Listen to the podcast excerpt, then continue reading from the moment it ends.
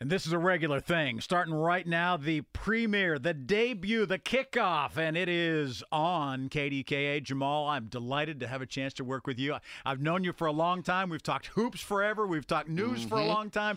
But now we're going to start tackling things that really, really Absolutely, matter. man. I am so blessed and excited yeah. to be here. Yeah, this is going to be a, really interesting. And I think we're coming at this uh, situation. And, and when we say the city beat, we mean the city, mm-hmm. city of Pittsburgh. Mm-hmm. And I'm not talking about Fox Chapel. Chapel. I'm not talking about Mount Lebanon. Mm-hmm. I'm not talking about Washington. I'm talking about the city of Pittsburgh right. and the issues that are going on there because they're different than suburbia. They're different than Butler County. They're different than West Virginia. They're different than Ohio. Mm-hmm. So we're focusing on that. That's our focus for the next hour. Every Wednesday, 4 until 5, we do this. You know, I grew up in Mercer County. So yeah. I grew up in rural part of Western Pennsylvania, mm-hmm. an hour away from Pittsburgh. Went to school in Ohio, got married a month after college, been married to the same woman for 33 years. Mm-hmm. We've got three kids, but I've lived in Ohio, Michigan, North Carolina, back to Ohio, worked in West Virginia. So that I've been all over the place, but it has been primarily a suburban white neighborhood where I live. Plain mm-hmm. and simple. Some were more rural than others. We've been in Raleigh, North Carolina. We've been in Charleston, Huntington, West Virginia. We've been in Ann Arbor. I mean, we've been in some some bigger places. We've been in some smaller towns. Pittsburgh since 2009. But my background is way different than yours. Mm-hmm. So help people understand where you're coming yeah, from. Yeah, so I'm, from, I'm from, from the Washington D.C. area. You know, when I moved to Pittsburgh, straight out of out of high school. Uh, I went to college, but pretty much moved to the Hill District. And, you know, seeing and experiencing so many different things guns, drugs, killings, shootings, stabbings, seeing, seeing it all. You know, you really get numb to it. You know, at first it's a it's a it's a shock, right? Mm-hmm. But then you become so numb to it that when you see someone, and you see your your close friends die, you see them get shot and killed. At first, it's a shock, and then it happens so many times, you just become numb to it and then you start to feel what everyone else feels you know?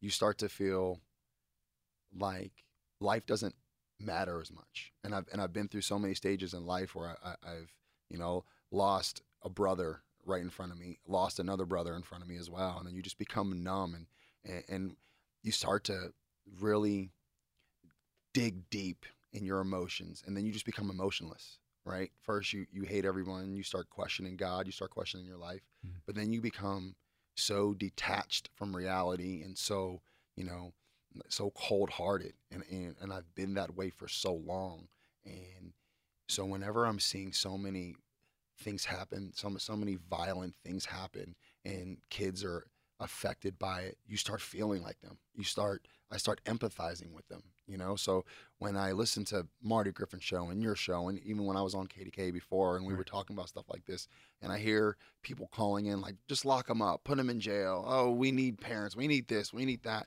You really don't understand what people go through mm. to be able to make judgments and, and and to be able to even form a solution when you've never really even been a part of it so why did you go to the Hill? Why do I mean there were tons of places you could have gone to Pittsburgh. How, why did you end up sleeping on people's couches my, in the Hill? My my best friend, my Mark Brown, who passed away, but my best friend Mark Brown, that's where he was from, and I just started staying staying there from when I was 18 years old, and right. that's just where I gravitated to. Right. You know, and then you know my closest friends are from there. So you have done so much to help kids and mentor kids. You're a mm-hmm. varsity basketball coach at mm-hmm. Baldwin for the girls team.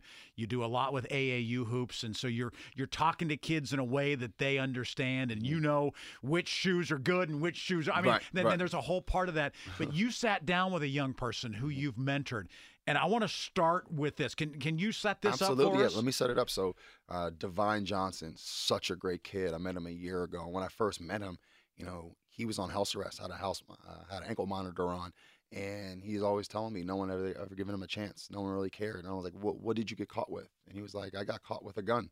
You know, uh, I said, why'd you have a gun? He said it was for protection. It wasn't to use on on anyone. It was because I was scared for my life. And so I sat down with him for, you know, about 20 minutes. So it's Divine is a young guy who you have mentored? He's yeah. a guy you coached? I mean, how did yeah, you so I, you know, I started, I mentor a lot of kids. You know, I think you mentioned that early in the segment. I mentor a lot of kids. Divine was one of them. And hearing his story, you know, he lives with 15 people in his house and he's sometimes, you know, all the responsibilities fall Say on his shoulders. Say that. Again. Say what was it? He lives with how many people in his house? 15 people in his house in a five bedroom house and you know he always says all uh, related, unrelated. Do you all ha- do you know? related and unrelated. You know, like you know when your when your cousin isn't really your cousin, but Right. it's your cousin. You know, Right. if that made sense. But you know, fifteen people living in his house, right? That seems absurd, but that just seems normal. Like I, I'm like, yeah, that sounds about right. I I can tell you so many people who are in that exact same situation, exact same situation. You know, living with uncles and you know grandparents and mothers and fathers and step parents and cousins. I mean, that's just that's just normal. Nine people in a three bedroom is not abnormal at all. I don't want this to sound crass, but people are going to say, "Well, where's his mom? Where's his dad? Mhm. Where's Yeah. his mom? Where's his dad?" His his dad is actually uh, doing 45 years in the penitentiary Right. uh, for being a and his drug- mom has spent time in jail His as well spent- as yeah. she was a runner for what he was doing. Absolutely, Right. yeah, and and you know she's she's doing as much as she can right now. She's a great mother. You Right. know, she wasn't in his life for for 10 years, you know, for for more than half of his life, but she's you know doing a great job from what you know for what she can right now. Trying to step in. All right, we're Mm-hmm. going to get that audio to you right now. We're going to go ahead and jump to traffic, however, from the PJ Fitzpatrick Home Improvement Traffic Center. It's KDK AAA Traffic, powered by Bowser Chevrolet, your Pittsburgh Chevy headquarters. Along with Jamal Woodson, I'm Rick Dayton. This is the City Beat. Rick Dayton, Jamal Woodson talking about the issues that are going on, and we're talking about this young man named Divine. And as we were during that commercial break, the point that you made is this is not a unicorn. This is not just one kid Mm-hmm. who's dealing with 16 people living in this five bedroom and wondering about what's going on in his life. This could be the story told in Wilkinsburg, at Woodland Hills, at Taylor Allderdice, Mm-hmm. at go right on down through the list. It is time after time. It's not a once and only one and done. Yeah, his situation seems crazy, right? If you're listening and you've never been a part of it, never don't know anyone in these situations, you're like, wow, this is so crazy. I feel so bad for Divine. When I look at it like Divine is one of many. You're right. He's not a unicorn. This is not a unicorn situation. Divine is one of so many. And when you're looking at the negative things that go on, not just all over society, specifically, but more specifically in Pittsburgh, you have to understand that this is normal. You know, like this is what kids are going through. So you're not going to see positive things that come out of this situation without any help. So where's the help come from? Who helps? I mean, I know you're stepping in. Mhm. You're not paid to step in. Mhm. You're not a county social worker. You're not Mhm. somebody who works in the school district. You are a guy who's working selling advertising for Whammo and Mhm. coaching basketball and Mhm. getting paid for those things, and the Mhm. rest is just because it's you. So, you know, it starts with someone like me, right? But my, my one of my, and I have a few, one of my big solutions. Every hood has somebody who everyone used to look up to who changed his life. Every hood has that person, right? No one talks you mean about who that. got out? who got out.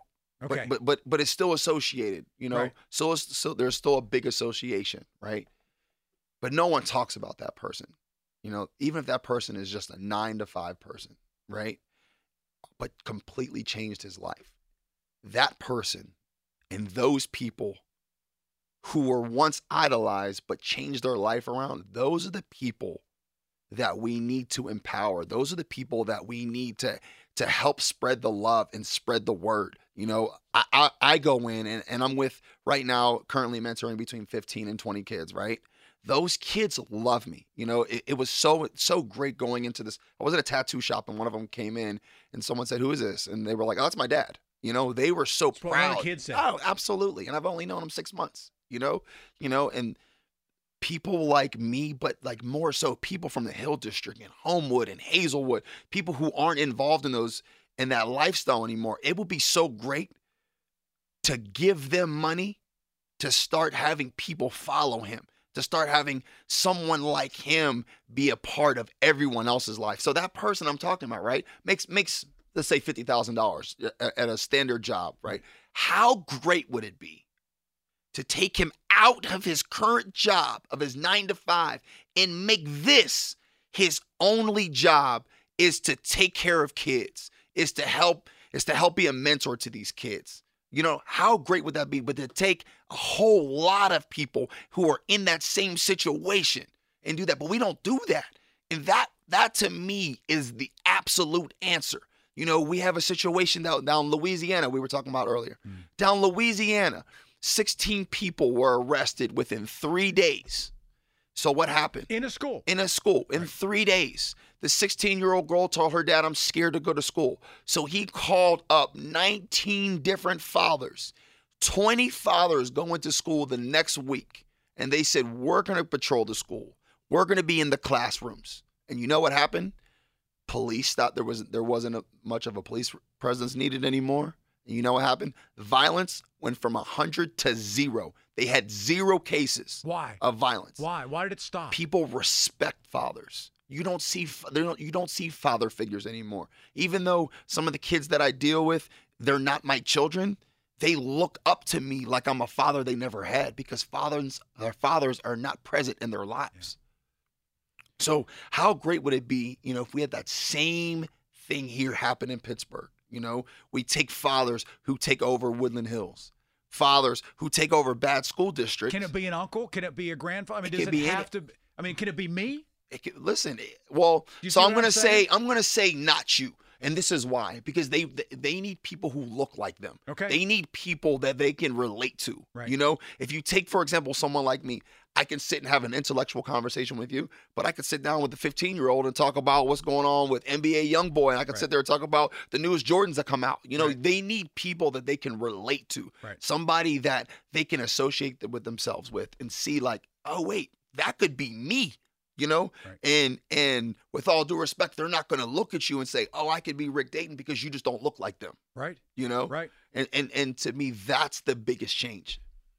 So if we are going to make these changes, we've got to think differently about what the problem is. Mm-hmm. Is what I hear you saying. absolutely, Right. right. So if we're focused on what these kids are going through, if we if we focus on um, the the heartless kids and and maybe try to envision and have empathy and put yourself in their shoes, like you know, one of the things Divine says, he said he says.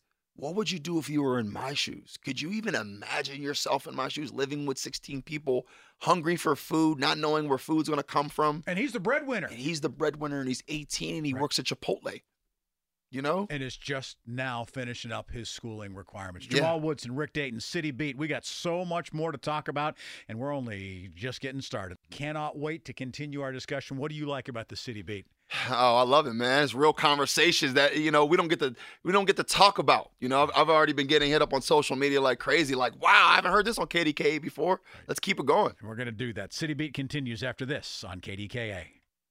Talking about issues that really matter, I'm Rick Dayton.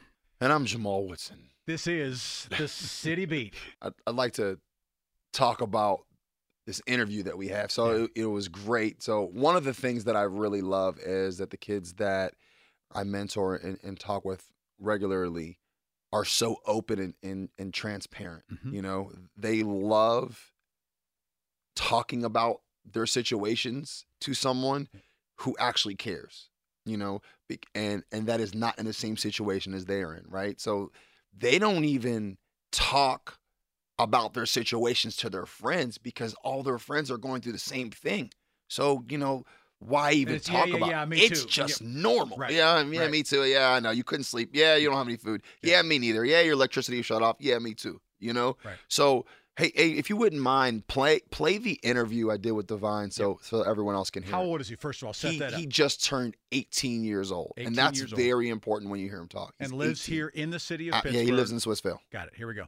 All right, my name is Divine Johnson. I'm here to speak about poverty, you know, kids in my area. A little over a year ago, I got caught with a firearm for protection reasons, you know, because kids like me, we use, we, we hold on to things like that for protection reasons because we don't know what, what what's going to happen in uh, in our day-to-day life. It's, it's rough out here. Seeing people get shot, seeing dead bodies on the ground, I know how it get. That's that was definitely every day out there. Crackheads walking up and down the street, sleeping outside in front of your steps. That's that's normal. It's crazy because if if the people from outside of where we're at saw that, they'd have thought it was new. Us, we see that every day. It's regular. Imagine y'all going through that. Imagine wearing these shoes as an 18 year old. Like these is hard to wear. And I, it's just hard. Like we, we barely eat. We barely. It's hard to sleep. We, I got like 16 people that live in this house, and it's only like a five bedroom. I don't even know where to start Mm-hmm. because when you played that for me yesterday after doing the interview with Divine, it it just it's a it's a punch in the gut Mm-hmm. because there are so many things that I can't wrap my head Mm-hmm. around. Mhm. Um, I've done a lot of stories in the city. I've done a lot of stories with some tough characters, and at the same time, that doesn't mean that I can begin to understand what they're going through. Right. You can hear them, Mhm. you can listen to them, you can give them an opportunity to talk, but it doesn't mean that I've walked in his shoes. Right. I want you to talk about that section where he says, These shoes, it's hard to wear these shoes. Mhm. So What, th- that's a huge deal it really to is. these kids. and, and it's a big deal for those of you who couldn't you know you, you can't see but I, I would love you for you to check it out it's right on kdka's instagram page please check it out the the full interviews on there um, but he's wearing dirty air force uh, black air force ones dirty black air force ones and why which is that a, a Nike deal shoe, and again, it's a basketball shoe, and, Mhm. and shoes mean something Mhm. to kids in the neighborhoods. They do. He points out um, to me a bunch of times, look how dirty my shoes are. Look how dirty my shoes are. The biggest trend right now with any teenager of any race are tennis shoes. Making sure you have the latest Jordans, making sure you have, you know, the hottest shoes out. That that's what it is. And, And if you, you, wear an don't uh, Adidas, it better be a Yeezy, right? Yes. It's not just any Adidas right, shoe. It's right. Gotta be it this got to be the hottest thing. Right. Otherwise, you, you- you're looked at as less than nothing.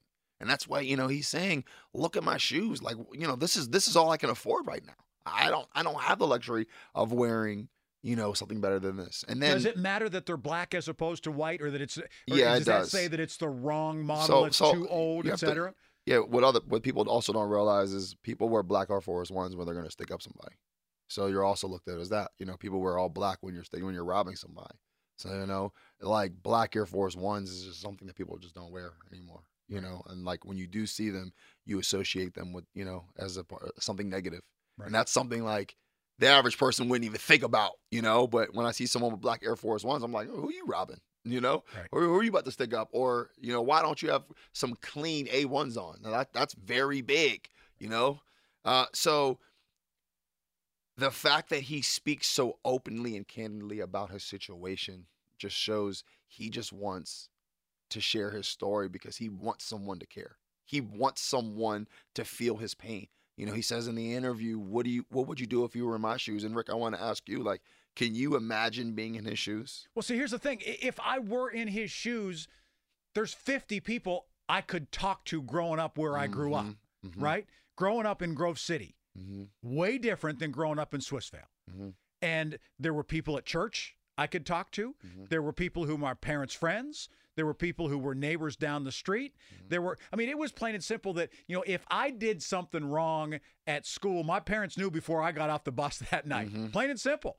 Because they knew the teachers and my teachers knew my parents. Mhm. Phone call, done. And you know what? There was no jury trial at the dinner table that night. I was Uh-huh. guilty because my teacher said that I was, but that was the relationship that my parents had with other educators, right? Mhm. The same thing. If I needed, you know, if I needed to borrow money from somebody because I'd left my wallet at school and I didn't have enough money to buy my, my lunch tickets for that week, I could have walked up to to anybody and said, "Hey, I need five bucks for my lunch this week." No problem. Here you go. Mm-hmm. You pay them back the next day.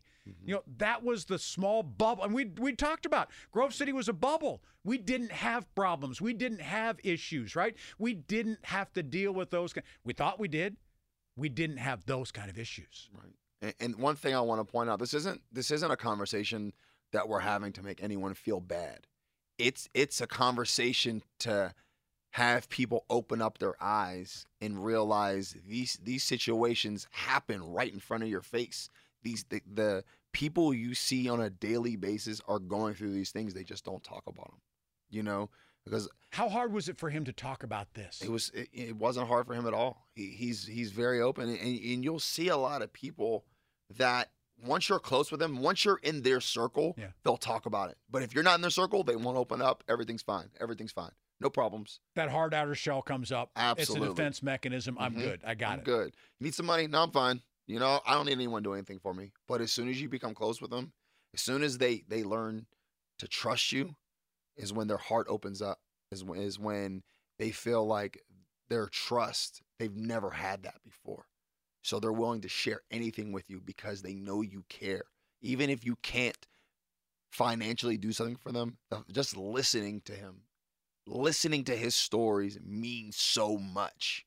Means so means means a lot to people like him. And that's why we're doing this. That's why we're doing the City Beat each and every Wednesday from four until five. He's Jamal Woodson. I'm Rick Dayton.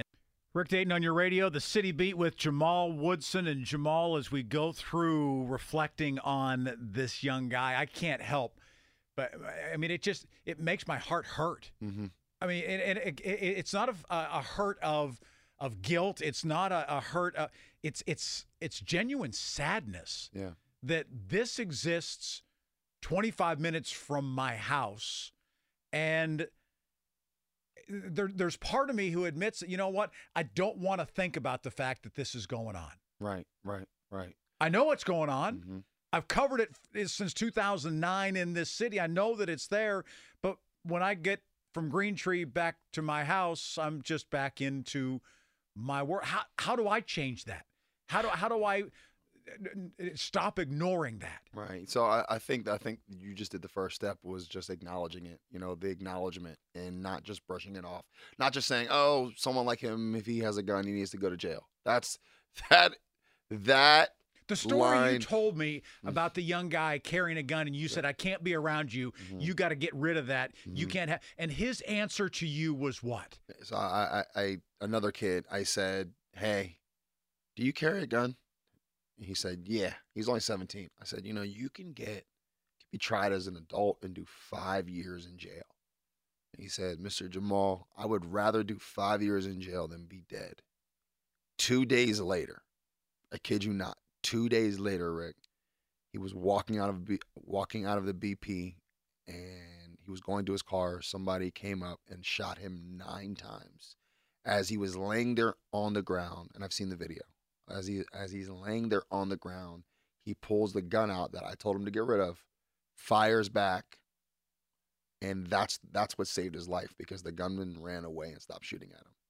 So while he's laying there, shot nine times, in broad daylight at a gas station in Penn Hills. What saved his life was the quote unquote illegal gun that he possessed.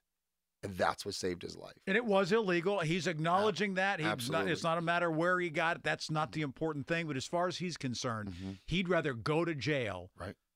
than wind up dead. And he, in his mind, he'd have been dead if he didn't care. And listen, if he had taken my advice, I would I would be this would be an entirely different conversation. Right. You know. So the big question is, you know, what happens in that situation? You know, what are kids to do? Because as he and so many other kids say, I just care for protection. I don't want I don't I'm not gonna use this on anybody, but I'm ready to use it if someone shoots at me. Right. I'm ready to protect myself.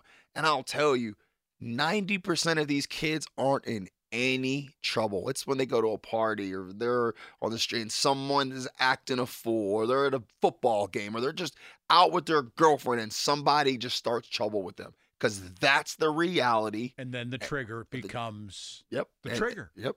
Yep. And it becomes detrimental. Right. You know, social media is just taking over so much. You know, if someone makes someone makes fun of somebody on social media, that person can die the very next day because they're way more embarrassed. Mm-hmm. If you get beat up, it's one thing. But if you get beat up and it goes viral, 1 million people are laughing at you and commenting on, commenting on you. And what does that do? That builds so much fuel to the fire. And what do you want to do? Well, you you want to embarrass him and make him feel even worse. And so social media is the number one cause of gun violence. The number one cause. We are just getting started on the City Beat, and we're going to do this each and every week from four until five right here, Jamal. I can't wait until next week, and I wish we could go for another five hours. Yeah, man. let, us let's go let's let's let's go into the next show, man. Let's keep going, Rick. Just keep on cruising, keep on cruising. Hey, Jamal Woodson, Rick Dayton, that's your City Beat, and we've got a whole lot more for you every Wednesday from four until five. Jamal, you're yes. the best. All right, man. Thanks for having me. You bet. Jamal right. Woodson with us here.